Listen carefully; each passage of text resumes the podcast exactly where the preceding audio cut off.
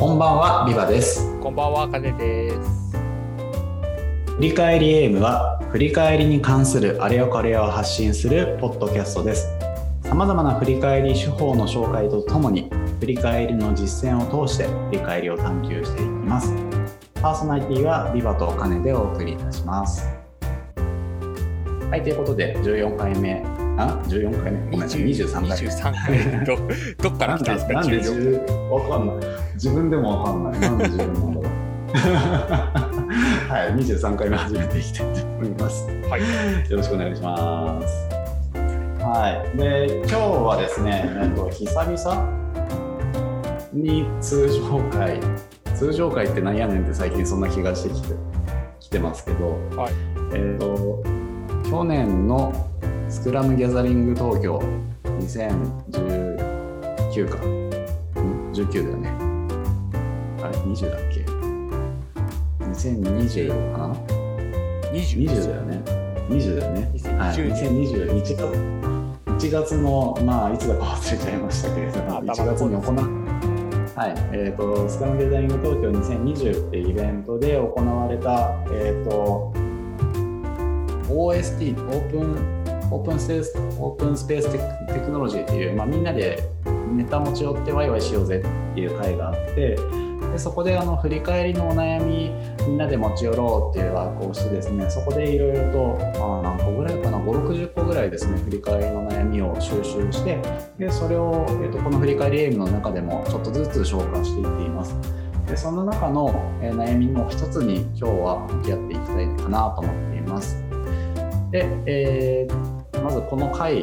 ふりかえり am と振り返り実践会についての話をしとかないとなんですけど、えー、と今ふりかえり am の方でポッドキャストの方で聞かれている方、えー、と多分9月末ぐらいになってると思うんですけども、えーそちらはぜひ聞かれている方はですね聞きながらあのシャープふりかえり am で、えーツイートしていただけるとすごく嬉しいです。我々の励みになります。で今、えーと YouTube ライブの方で聞かれている方はですねシャープ振り返り実践会っていうハッシュタグで、えーつぶやいていただきますと、えーお悩みとかですねあとはここってどこどういうことなの？っていう質問に、えーその場で答えていく形にしていきたいと思いますのでぜひ皆様の方でもつぶやきをお願いいたします。ということで、じゃあやっていきますか、あかねさん。はーい。はーい。で、えー今日のテーマはですね、えープログラムのレベル感が大きいとか、レベル感が小さすぎるみたいな悩みがあって、まあ、流度が揃わないんですけど、どうしたらいいんですかねっていうような悩みが結構あるんですね。まあ、気になりますよねと。うんちなみに、カネさんの、カネさんもそういう悩みってあありました？今あるかどうかはさておき。そうですね。流度で言うと、まあ、どっちもありますね。レベル感が大きいパターンもあれば、うんうんすごい細かいことをプログラムに上げちゃって、うんうんうんなんか、それはみんなでじゃなくて、個人で解決できないみたいなレベルの。ああなるほどねはいはいはいまあまあそういうのってよくありがちな悩みですしきっとあの聞かれている方の中にも、まあ、そういう悩みを持たれている不安を持たれている方っていると思うんですよ。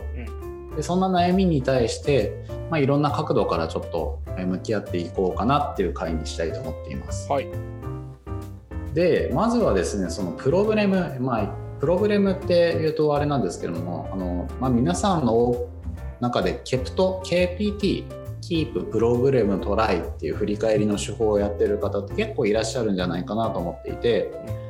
でその中で、えー、とプログラム、まあ、みんな出すの好きですよねあのいっぱい出てくると思うんですよ。で、えっとまあ、よくあるファシリテーターやられてる方とかスクラムマスターが抱えてる悩みとしてなんかみんなが出してくるプログラムすごいバラバラでどう扱ったらいいか分かんないんだよねって思ったりすると思うんですね。まあ、それその悩みについてなんですがまずあのとです、ね、結論から言ってしまうとバラバラで何かまずいことってあるんですかねっていうのを考えてみていただきたくて別にバラバラでも問題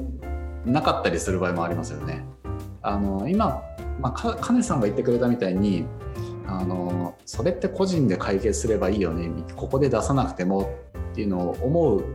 場合もあるんですけど、うん、まあ、それはその場で伝えればいいじゃないですか。うん、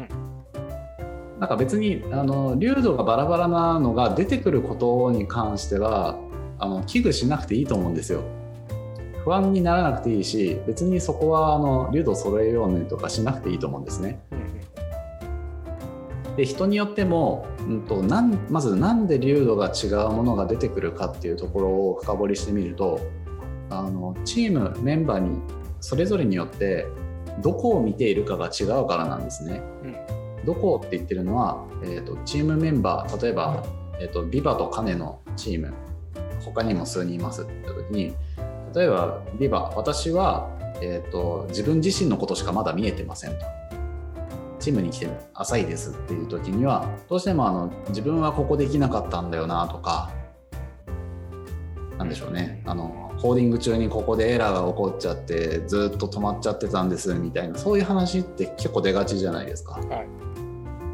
で一方じゃあカネさんがスクラムマスターとか、まあ、熟練の、えーと、プログラマーなり、まあ、チームにいて長い人だとしましょうと。うん、そうすると割とチーム目線の話出てくるんですよね。はいはい、あのまあ、チーム全体のここがボトルネックになってるよねとかあとはまあ、なんでしょうね、えーと、利益を追求した時にちょっとここの部分はプロセスとして良くないんじゃないかみたいな。でそこはあの見てる視点が違うので流度が違うのが出てくるのはしょうがないんですよ。でそれ無理に合わせようとする必要はなくてあの別々の視点があるからこそいろいろなあの発想意見が出てきてでそれをあのその中からじゃあどこに焦点フォーカスしていくっていうふうに話をすればいいだけだと思うんですね。まあ、あくまで、えーと、本当にバラバラすぎて困るっていうのであれば最初にあの指定してあげるとそれはそれで解消してちょっと今日はあのそれぞれ個人のことに向き合ってみましょうかとか開発のことを見てみましょうかとか、あとはチームメンバー同士のコミュニケーションコラボレーションについて見てみましょうかとか。っていうふうにテーマを絞ってあげれば、まあ、流度はそれそれぞれそ揃ってくるとは思いますので、まあ、という意味で、えーと、テーマを絞るっていうのは一つの手ではあります。うん。まあ、というところでその流度が違うよねっていう悩み多分その違うことに対しての漠然とした不安を抱えているから、えーと、とどうしたらいいんですかねっていうふうに聞いてくる方がいいと思う。多いんですけど多いと思うんですけど、まあ大丈夫ですと。それでいいそれでええんやでっていう感じですね。そうですねそこは確かに。うん、うん、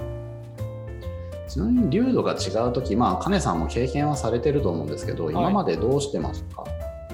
うんそうですね。まあでもやっぱりその流度ごとに適切な対処法っていうのはあるよなってのは思っていて、うん、全てのバラバラと違う流度のものを同じように扱おうとするとうまくいかないっていうことは起きちゃうなと思ってて、うんうん、まあ、さっき私が言った通り個人でできそうなものは個人から。逆に個人だと扱いきれないものはみんなでみたいな形でやっぱり違うこと自体は認めつつもアプローチは変えてたなと思います。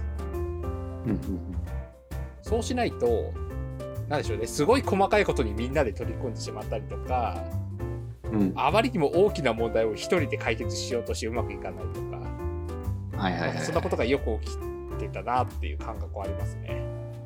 あなるほどなんかまさに今同じようなことをつぶやいていただいている方がいてあのトライを考えるのは難しいかもっていうふうにつぶやいている方がいたんですね。やっぱそこだと思っていてその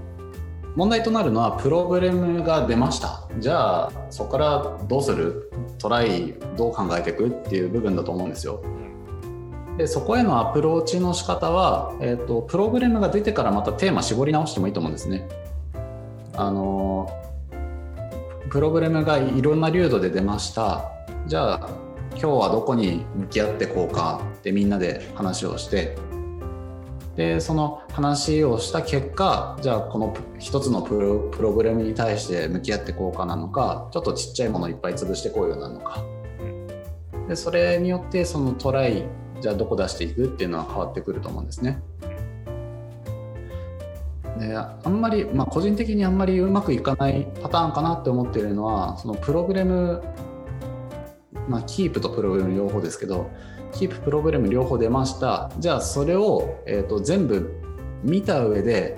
えーと、好きな好きなトライを出してくださいっていうやつってあんまりうまくいかない気がしていて一旦絞った方がいいんですよ。あのまあ、ここに向き合おうよとかチームにとって大事なのはここだよねとか。でそのやり方が、えーと、以前紹介したんだっけ？ドット投票で、えーと絞るとか、まあ、話し合いでみんなで絞れればそれはそれで一番いいんですけれども。っていうので、えーと、いくつか、まあそうですね、テーマを2つか3つぐらい、あのプログラムの数を2つか3つぐらいまで絞って、でそれを解決するためのあ、あとはキープを強化するためのトライを、えーと、考えてみようと、各々その2つ3つのうちの、えーと、好きなテーマから選んでいいからっていうふうにすると、まあ、そこまでなんでしょうね、あのトライの方向性もぶれないですし、チームとしてもあの大事だなって思っているものだけにフォーカスして、えー、振り返りを進められることができるので、まあ、そういうそういう進め方をするといいんじゃないかなっていうふうに考えてます。そのプログラムとかキープからこうトライをするものを絞るって時あるんですけど、はいはい、その時ってやっぱりまあなんか一種の費用対効果みたいなのって見た方がいいんですかね、うん、えー、っとですねそこはえー、っとそうだなまあ絞る時に見てもいいですしトライを出してからでも遅くはないと思うんですよ。ああなるほど。トライをいくつか出してみてじゃあその中で一番まあ効果が高そうなというか、うん、費用対効果が良さそうなものをちょっと考えていこうっていう。でもそうそうそうそうそう。であの特に、まあ、キープからのトライに関してはそのキープを絞り込む段階で費用対効果をまあ見てもいいかもしれないんですけれども、はい、あのプログラムから費用選ぶ時に費用対効果を見ようとするとですねあの一番大きくて面倒くさい問題が放置されがちになってしまうんですね。あまあ確かに。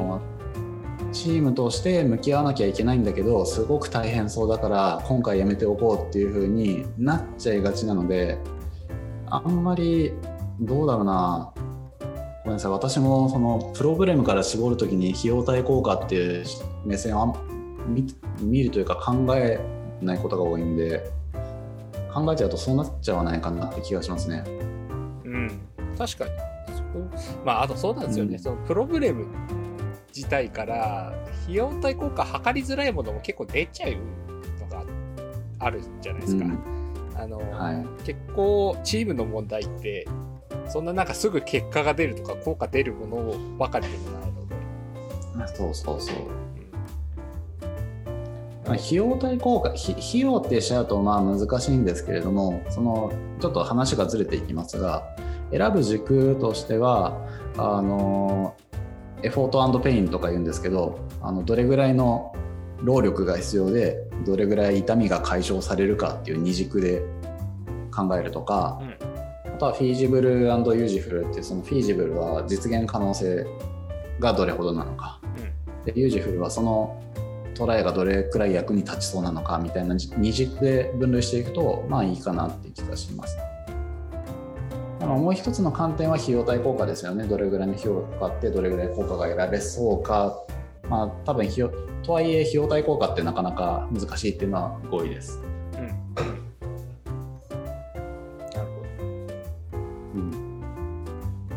で話をまあ戻していくとだと。はい、で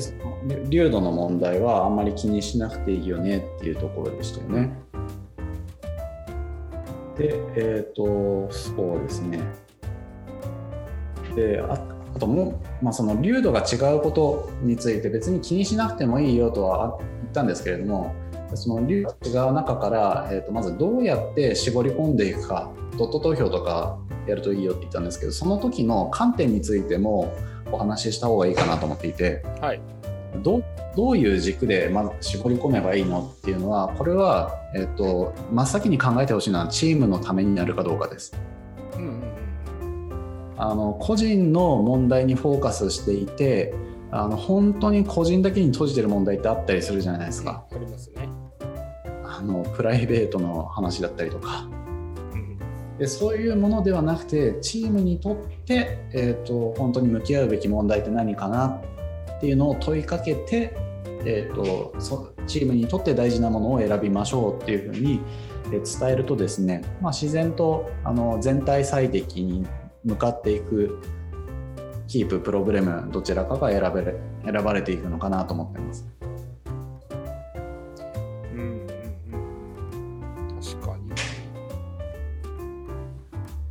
ただそのチームにとってっていう観点も、結構難しいことあるなって思うんですが、あのだ結構やっぱ私のチームで起きてたことで言うと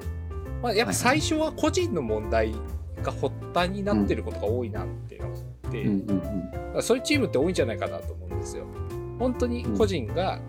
課題を抱えてたり、うまくいかないって思ってる。でもそれが結果としてチームを引っ張ってしまってるみたいなことって、なんかあるような気はしていて。はいはいはい。なので、あのー、なんか、個人の問題をうまくチームの問題に捉え直すみたいなのが必要なんじゃないかとは思ったりはするんですよね。まあそうそうそうそその通りであのチームの段階にもよるんですよね。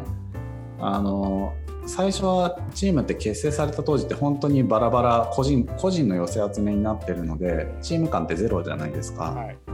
っていう時にどうしてもその個人がボトルネックになるっていうのはありえる話で、でその個人の問題をチームのことなんだって捉えるように仕向ける必要があるんですよね。って考えるとまあその誰々さんがうまくいってなかったみたいな個人追求にならないように、まあ、そういう雰囲気作りとかこの振り返り M で何度も紹介している DPA とかですねあのっていうのをやりつつ、えーと、プログラムどこを選んでいくって観点でするとまあ、個人の問題なんだけどチームにとっては大事だよねっていうような話にはなりやすいです。あとは個人の問題なんだけど、えーと、チームのためになるものの一つとして心理的安全系の話があるんですよ。うん、あのどうしてもメンタル面でのあのなんでしょうね落ち込みというかあのなんかうまくいってないみたいな部分って実際のパフォーマンスにもかなり響いてきてそれってチーム全体に影響を及ぼし及ぼしやすいのであのチームとしてその1人の問題にしっかり向き合ってあげて、えー、みんなでどうフォローできるかみたいなところを考えるのも、えー、と大事になってきます。そうですよねそこまあ、そこはすごく塩梅が難しいんですけどあんまりそのねあの個人の心の闇に深深掘りしすぎてしまうとそもそもその関係性がないうまくできてないチームだとさらにその個人を追い詰めてしまうことにもなるので、まあ、どうすればいいかっていうのはその場その場で何とか考えるしかないんですけどとはいえ、まあ、個人の問題がチームの問題になるっていうのも十分考えられる状況ではあるので、まあ、必ずしもその個人の問題だから一人で何とかしてくださいみたいにはしなくていいっていうことですね。うん、そうですよね、そうですよね。うん。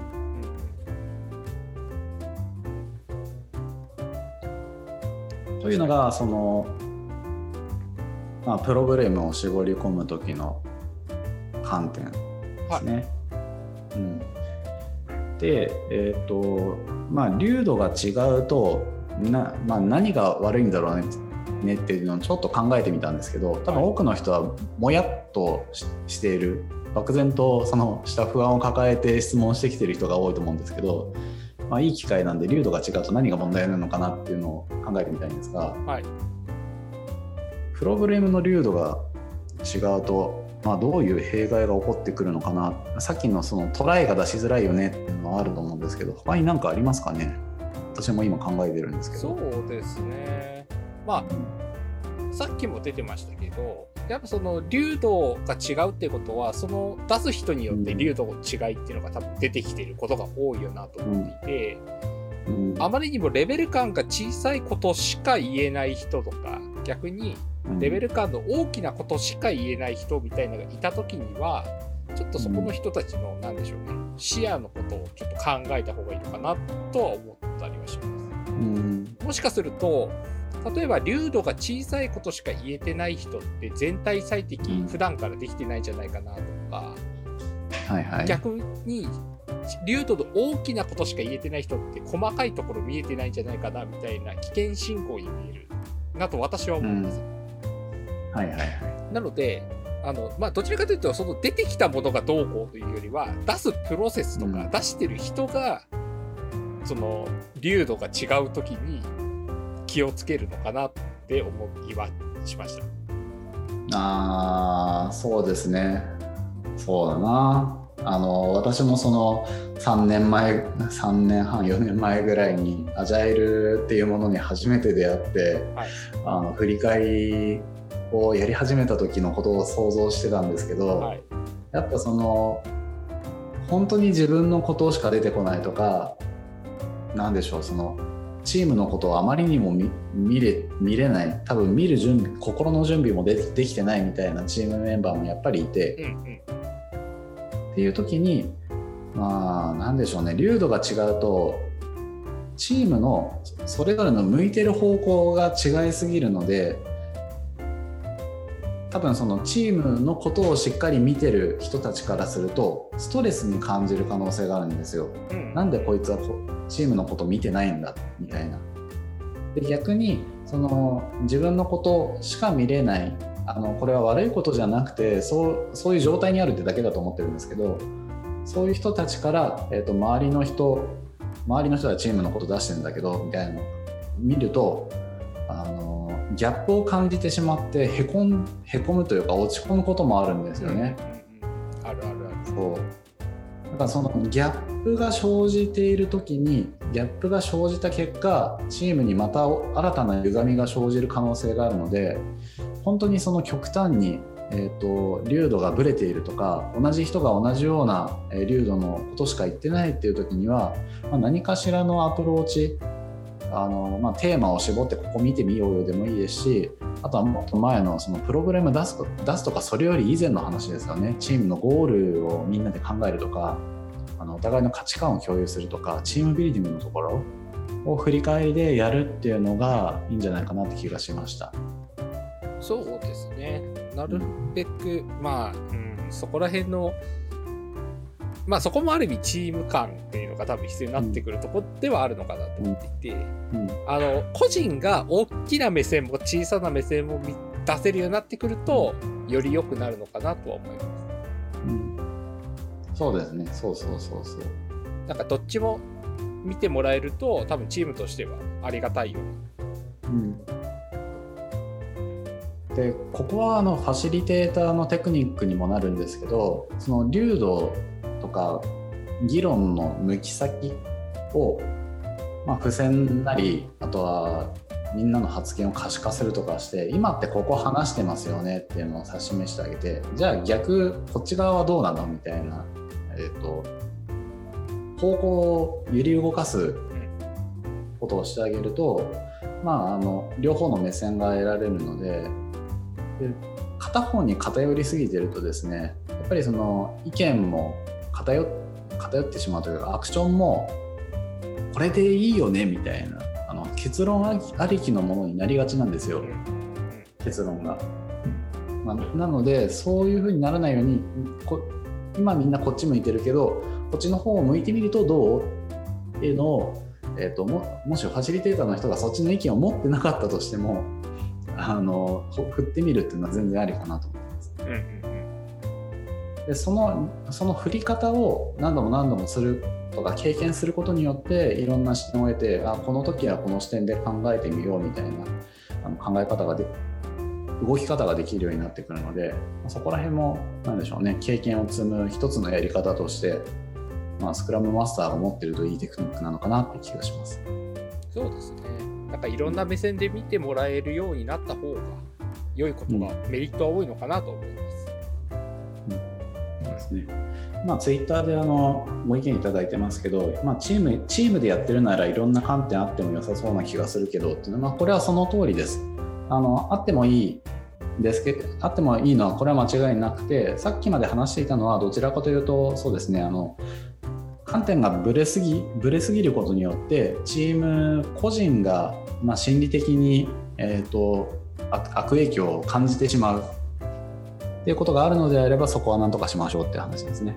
意見が違うのは全然ありだと思ってます。ああと私が思ったのは、はいはい、観点の違いとレベル感の大きさっていうのはまた別のところにあるかなと思ってて、まさにその個人のことしか出せてないような人がいたとしたら、ぜひ私はその人の観点で大きいレベルのプログラムを出してほしいって思。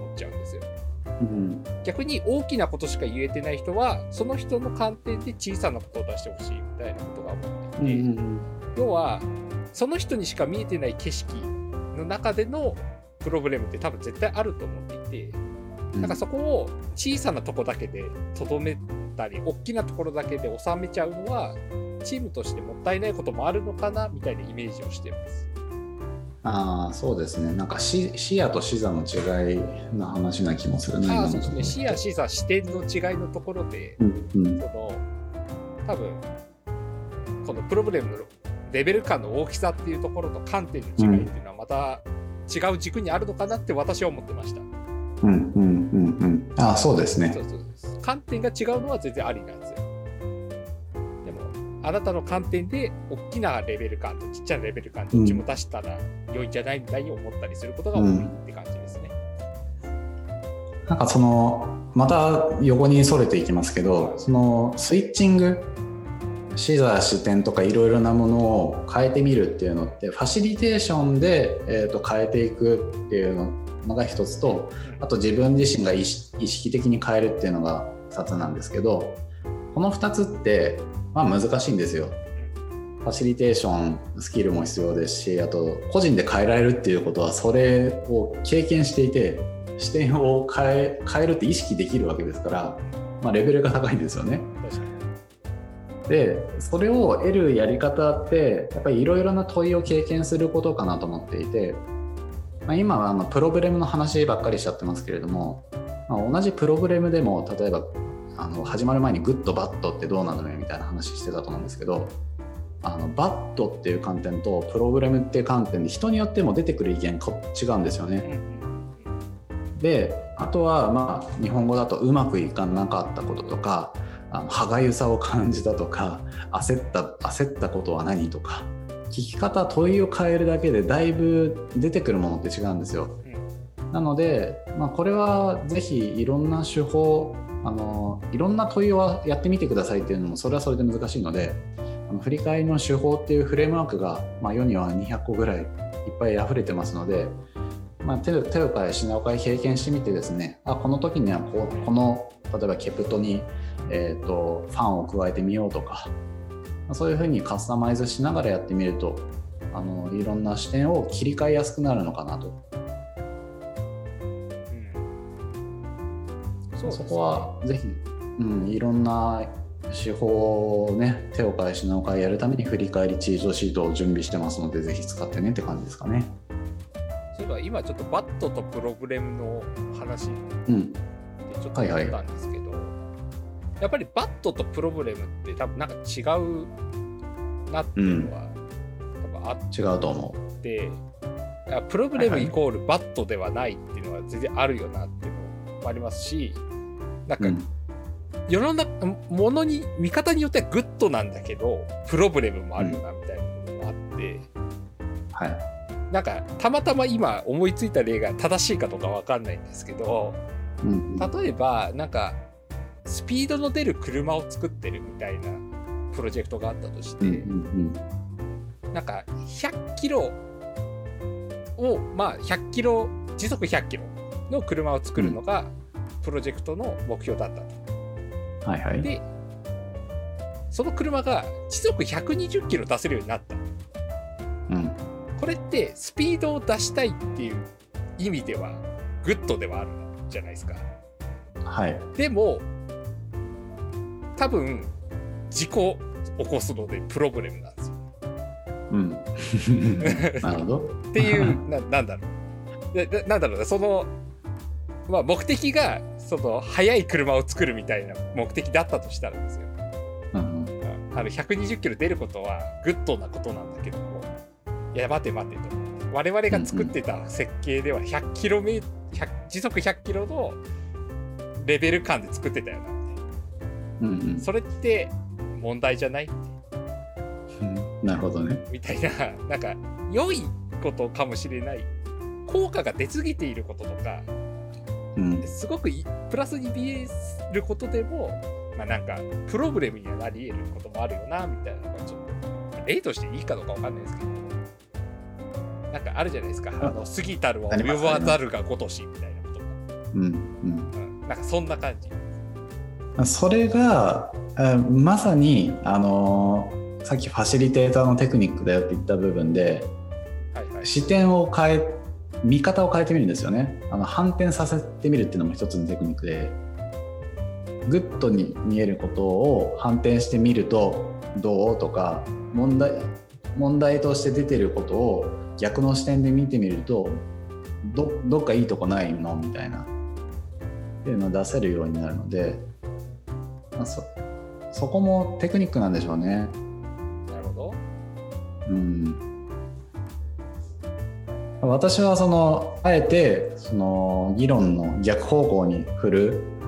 どうどういう反応がどういうものが生まれるかも予想はつかないけれどもとりあえず反対方向に振ってみるとかはたまにたまにファシリテーションしてる中でするんですけどそうするとやっぱり別の視点であここは実は良かったかもしれないとかそういう気づきからあの次につながる思いもよらないトライアクションにつながっていくこともあるので、まあ、そういうところが大事なのかな。うんうんうんなるほど。あ今ねすごいすごいいいツイートがあったんですけどはい。あの問題課題って言われるより足りないものって言い方が好きっていうようなツイートもあって、はいはいはい。まあ、その人によってこの捉え方ってやっぱり違うじゃないですか。問題って言われた時に、まあ、マイナスのことを捉える人もいれば問題ってかあのあと上向きしかないじゃんみたいな私みたいな人もいて とかってその捉え方が人によって違うのでやっぱり日本語にしてもいろんな語彙っていうんだっけ？語彙を揃えておくはいはいはい語って割といいなとは思うんですね。まあぜひなんか同音異義語を探してみるとかやると面白いですよ。そうですね。確かに表現の仕方によってはうまく捉えられることっていうのはありえそうですもんね。うん、そうそうそう。確かまあ、に。無限あのもともと話そうとしていたものがまだ半分しか言ってなくて無限に話せそうな気がするので ちょっと先行くとですね横道にそれながら進んでおりますが、いいんでちす。ょちょっと自重自重します。えっとであのプログレムにじゃあ、まあ、プログレムに向き合うことができましたと。はい。でどうやってそのプログラムにアプローチしていきますかみたいな部分をもう一つあの解説できてなかった部分があるのでもう一つ説明しておくとはい。あの流度が違いますっていう時にもう一つのやアプローチの仕方、まあ、流流度違くていいじゃんっていう話はあるんですけどねあの違いすぎる時にあの原因要因を深掘ってみるっていうのは全然ありなんですよ。はい。違う流度のものでも実は、えー、とどうしてそれが起こったのかなみたいなことを下を掘り下げていくと実は同じものにつながっていたみたいなの結構あってですね。なる。のでその、まあ、流度があ流度が小さいというかまあなんでしょうねあのあ浅いものと深いものが両方とも出たとしてでそれって実はつながってるんじゃないかなって考えるのも結構あの面白いです。で大大事なのは、えー、とそのつながりを意識するよなんで起こったのかなっていう要因を意識した上で、まあ、根本のものから潰していくっていうことですね。あの表層の問題潰しても再発することって結構多いのでうんその根本を潰していく。でその根本を潰すっていうのってすごく難しいんですよ。あの詰めていくとですね人の問題とか組織の問題とかそういうところに行きがちであのチーム外ですねのところに行ったりするので、はい原因が。でそういうものに対して、えー、とじゃあそれをズバッと解決できるような何かが、まあ、見つかればそれはそれでいいんですけど大抵の場合見つかりませんと。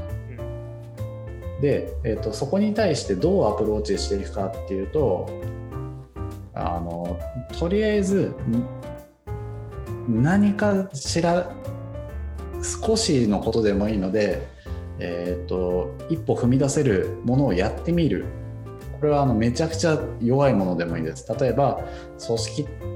うんと今例を考えて頭で言ってますけど組織的な問題があって例えば上司の誰々さんが、えー、とのとのコミュニケーションが原因でチームが、えー、とバックログの優先順位決められないとかなんかチームのプロセスがうまく回ってないなみたいな時にいや上司の何々さんって時間もあんま取れないしとっつき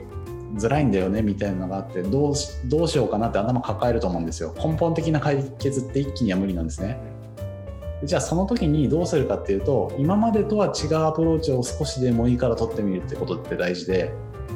今までは例えば、えー、とメールでやり取りしてましたと。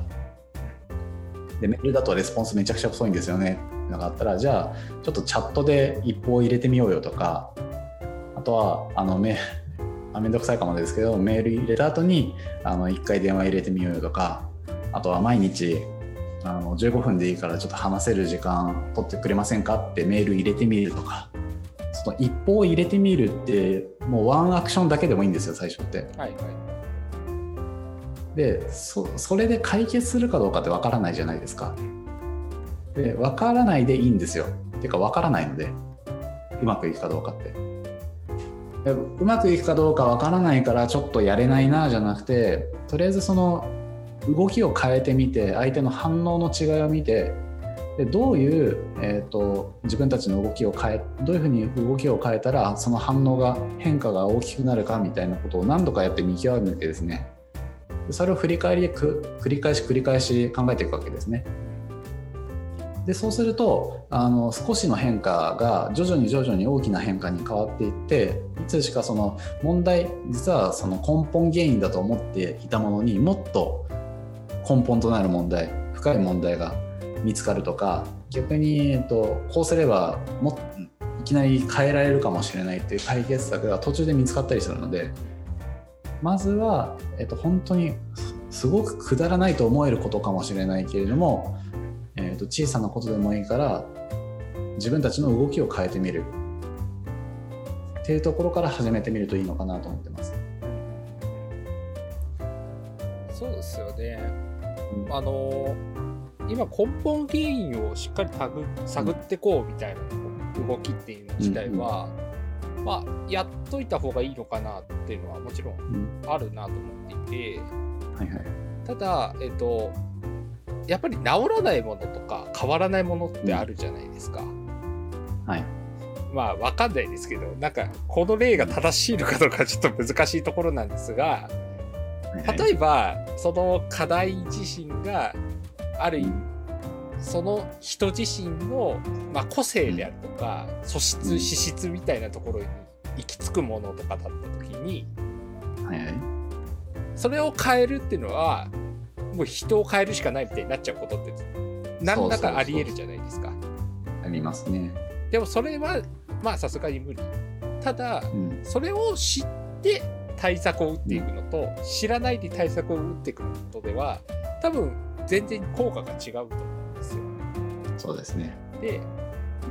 別にその根本原因を探りなさいっていうのは根本原因を解決しなさいってことではなくてそれを知ってその上でどうするかを考えた方がいい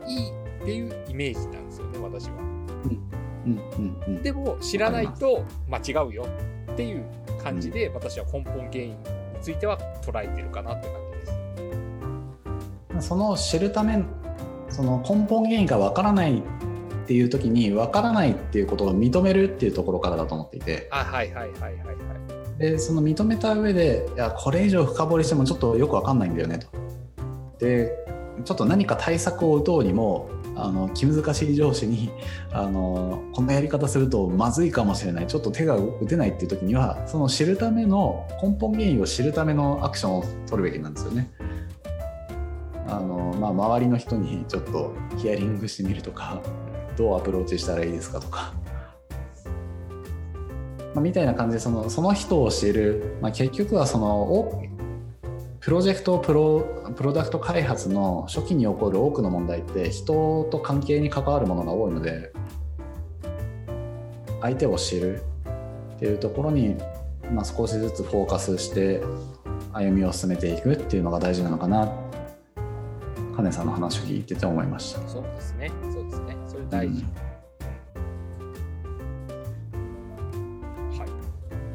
うん。まあ、っていうような感じで、あの、まあ、横道それつつもプログラムの話をしていきましたが、まあ、結果的に、あの、最初の悩みに戻ると、プログラムのレベル感が、流度が大きすぎるとか小さすぎるとか人によって違うんですけどっていうのは、まあ、気にしなくていいですと。基本的には。でそのまあ気にしなくていいですとはいえその違うことによって何かしらの弊害チームに心のあの不安が生まれるとか、えーと、その小さすぎるものしか出せないみたいなのがあれば、まあ、そこはあのチーム全体でアプローチしていくとかファシリテーターによって、えーと、と揺り幅を意見を揺らし散らしてあげるとかあとはいろんな問いを自分たちで経験してみて視座視野視点みたいなものを変えていくみたいなところでやっていくといいんじゃないでしょうかねっていう話でした。でその根本起因をそうそうそうで手法の紹介に入るんですけど、はい、あの 5WISE っていうなぜなぜ分析と言われるやつですね。はいはいはい、はい、のを紹介しようと思っていて、まあ、その、えーと、とさっき流度が大きいものと小さいものも実は深掘っていくと同じところに近づくかもしれないよみたいなのってあったと思うんですけど、はい、このなぜなぜ分析の仕方をちょっとこの場で紹介しといた方がいいなって思ったんですよ。はい、これなんでかっていうとなぜなぜ分析って辛いですよね。しんどくないですか？金さんやったことあります？な私あんまりやったことないんですが私結構好きな方なんですよね。ああそうなのね。多分性格というかそのなぜを探るの好きなタイプなの、うんうん、ああなるほどなるほど。これあのしんどくないですかっていうふうに聞いた理由としてはあの自分が少しでも関わっているようなプログラム、まあ、特にその自分が原因になっているようなプログラムを掘り下げていく時ってすごく辛いんですよ。あのその人が。自分自分はあの悪悪くないというかその本質的にはチームの問題だよっていうのは分かっていたとしてもぱその掘り下げていくのってすごく辛くてでなぜどうしなぜって聞かれるとですねしんどいです。なぜなぜ分析っていう名前があんまいけてないんですけどなぜを5回繰り返せって言うじゃないですか。うん。言うんですよ。あのこれコンサルティングのフレームワークでもなぜなぜ分析みたいなのがあってそのなぜ5回繰り返すあれなぜ5回繰り返すはあれトヨタだっけ、まあ、いろんな いろんなところで叫ばれていますが、うん、の繰り返すのはまあしんどいわけです。うん、でどういうふうにしたらいいかっていうと、まあ、言い方を変えるっていうのは必要でなぜなのかっていうのって日本人にとってすごく辛い言葉になりやすいのでどうどうしてっていうのに置き換えるとよかったりするんですね。どうしてそれが起こったのかなぜっていうと結構つらい強いワードになりがちなのでどうしてそう思ったのどうしてそれが起こったのかとかあとは、えーと、ホワットに変えてあげるといいっていうのがあって何が起こったのか、うん、なぜじゃなくてなぜ起こったのかじゃなくてそれその時何が起こっていたのかっていうふうに聞くとあの個人の感情から事象が切り離されてしっかりとその事象のみを、えーと、捉えて深掘っていくことができるので、ぜひなぜなぜ分析 なぜなぜ分析ってあんまり使いたくないですけど あのなぜじゃなくてなんでっていうふうに、まあ、柔らかくん？どどうしてかどうしてっていうふうに柔らかく言い換えるか、まあ、それかそうですねあの何が起こったのかみたいに深掘っていくといいのかなっていう紹介でした。で今の話って、えー、とプログラムの分解に、えー、と使う使えるだけではなくてですねぜひあのキープとか良かったものの分析にも使ってほしいんですよ。これなんまあうまくいった理由は別にななぜでもいいと思うんですけど辛くないからあのななんでそれはうまくいったのかなとか、まあ、その時何が起こってたんだろうねっていうのを深掘ってでそれを継続できるようにするっていうことがすごく重要なのでチームにとって。まあ、そんな感じでのぜひなぜなぜ分析って割とは問題に対して使うイメージがあるんですけどあの良いところにも深掘りして使っていただきたいですしこれはなぜなぜ分析やろうぜっていうふうに一つのアクティビティとしてやらなくてもいいんですね。あのケプト KPT をやってる時に自然とキープの深掘りをしてみるとかそういう方向にあのうまくなぜなぜ分析を使っていただけるとあの次のトライアクションを考える時に非常に有用に働きます。というのでですね今日今日はそこが紹介したかった。はいはいはいはい。確かになぜっていうのを問い詰める感じになりやすいっていうのはよくいろんなところで聞く話ですね。うん、なぜなぜなんでっていうことを聞くだけで否定されてる感が出ちゃうみたいな。要はそれを聞いてるってことは納得してないのでみたいなそうですね。なんかそんなそんな感じの話ってよく聞くじゃないですか。あるあるあるある。うん、なんかそうですねなんか私はそうだなあのそれを聞く時うん。にはあ多分なんか枕言葉か何かつけて個人的に気になったんですけどどうしてそう思ったんですか？みたいな感じになんか聞くようにはしそう。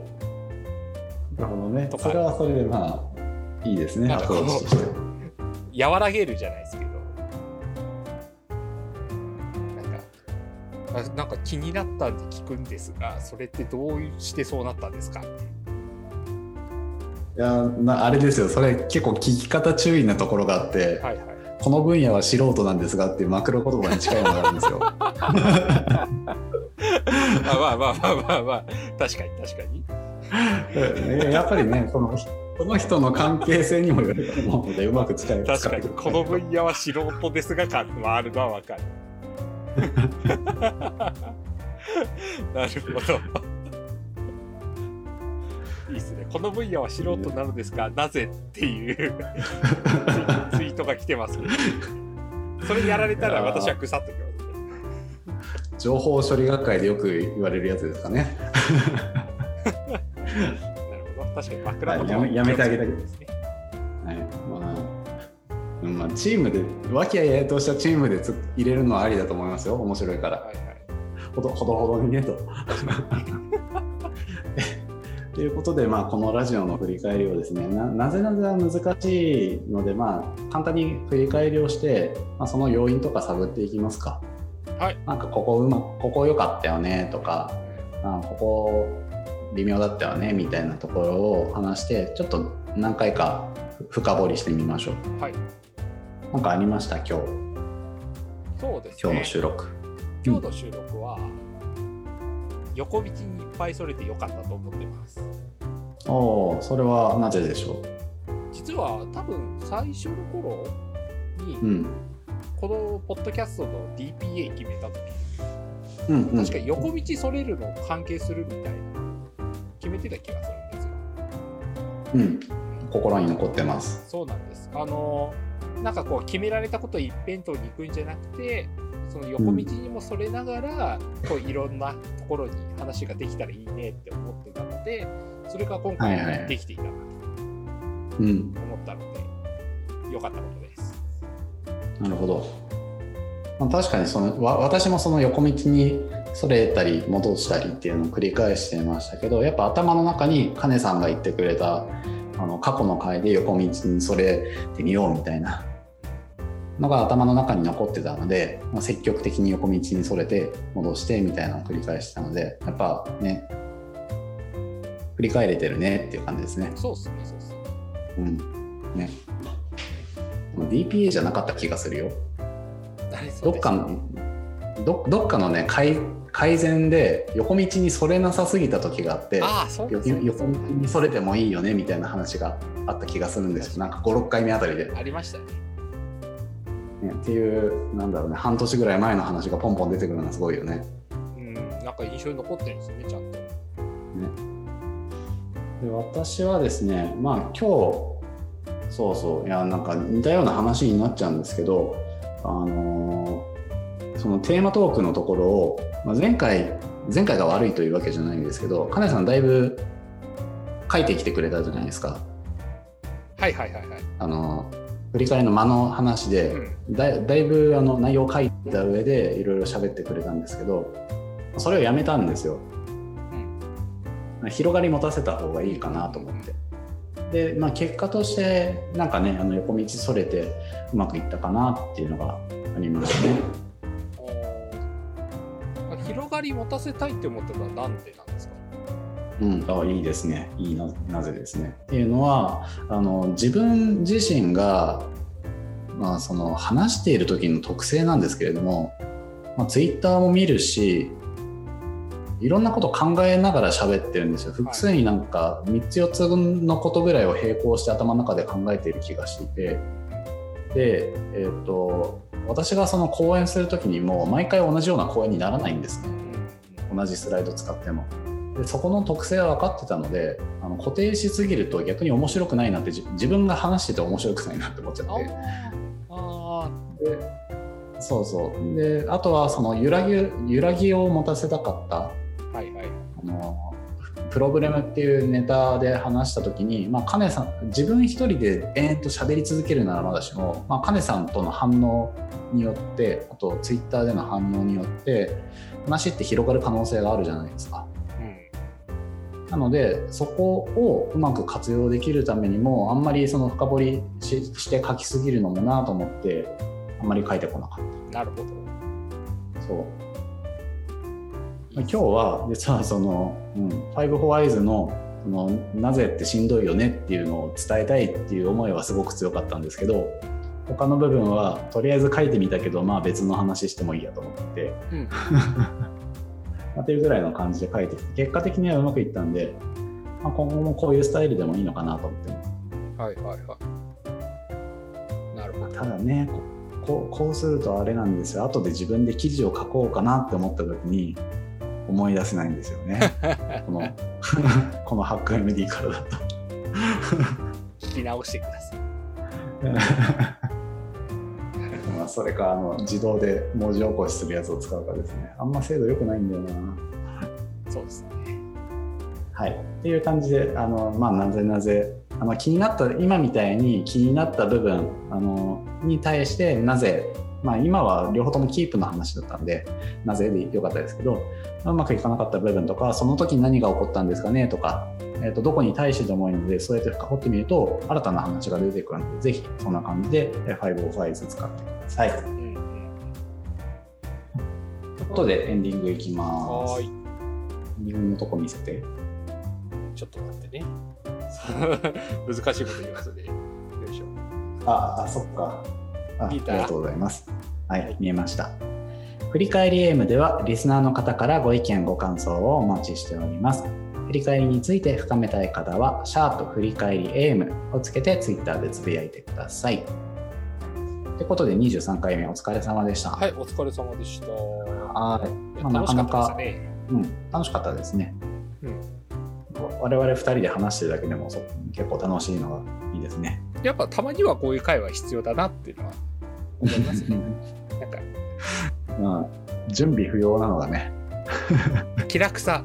気楽さあそうそうそうそう。ゲストとの調整はなないから、まあ、多少気楽かなっていうのはありますね。そうですね。あのうん。そうゆるい感じにできてよかったかなと思ってます、あはい。まあ、これは継続してやっていきたいのと、あとは、あの、振り返りに関する悩み、皆さんもですね、あの、抱えているものあると思いますからちょっとここ聞いてみたいなっていうのがあれば、えー、我々も拾ってテーマにして話していきますのでぜひ皆さんつぶやきをお願いいたします。そうっすよね。実際あの RSGT からもう8ヶ月、うん、9ヶ月経っているわけで、うん、またね違う悩みとかあの今の新しい世の中に形になって出てきた悩みとかもあると思うので、うん。うん、ぜひ振り返り実践会でも振り返り M でもいいのでつけてつぶやいてもらえると拾えるかなと思います。はいまあ、それかあれですね、ハッシュタグつけ忘れても、ひらがなで振り返りってつぶやいとけば私が拾うので大丈夫です。それはすごい。はい、そんな感じで。はい。じゃあ、えー、とまた次回、次回はですね、えーと、これは YouTube ライブ今聞かれてる方向けになりますが、えー、9月の、やべ、日付がパッと出てこないけど、8日月の8日 ,8 日に、えーと、きょんさんをお呼びして、えー、ケプトアーズアート、生き生きとした振り返りっていうテーマについて、えー、お話しいただく予定ですので、そちらも、えー、ご興味がある人はお越しください。はいであとは宣伝をしておくと今日あの話の中でいろんな振り返り手法をやってみるといいよっていうお話をしましたがあの振り返りチートシートをっていうので調べていただけると、えー、振り返りに関する手法84個ですねとりあえず手法の名前だけでも知る手法の名前と概要だけでも知ることができますのでそこからググって調べていただくとかそういう使い方できます、えーと、と0円でダウンロードできますのでそちらも、えー、うまくご活用ください。ということで、はい、時間が、えー、来てまいりましたので、これでおしまいにしたいと思います。はい、ここまでご視聴いただいた方、見ていただいた方、ありがとうございました。ありがとうございました。はい、以上です。おやすみなさい。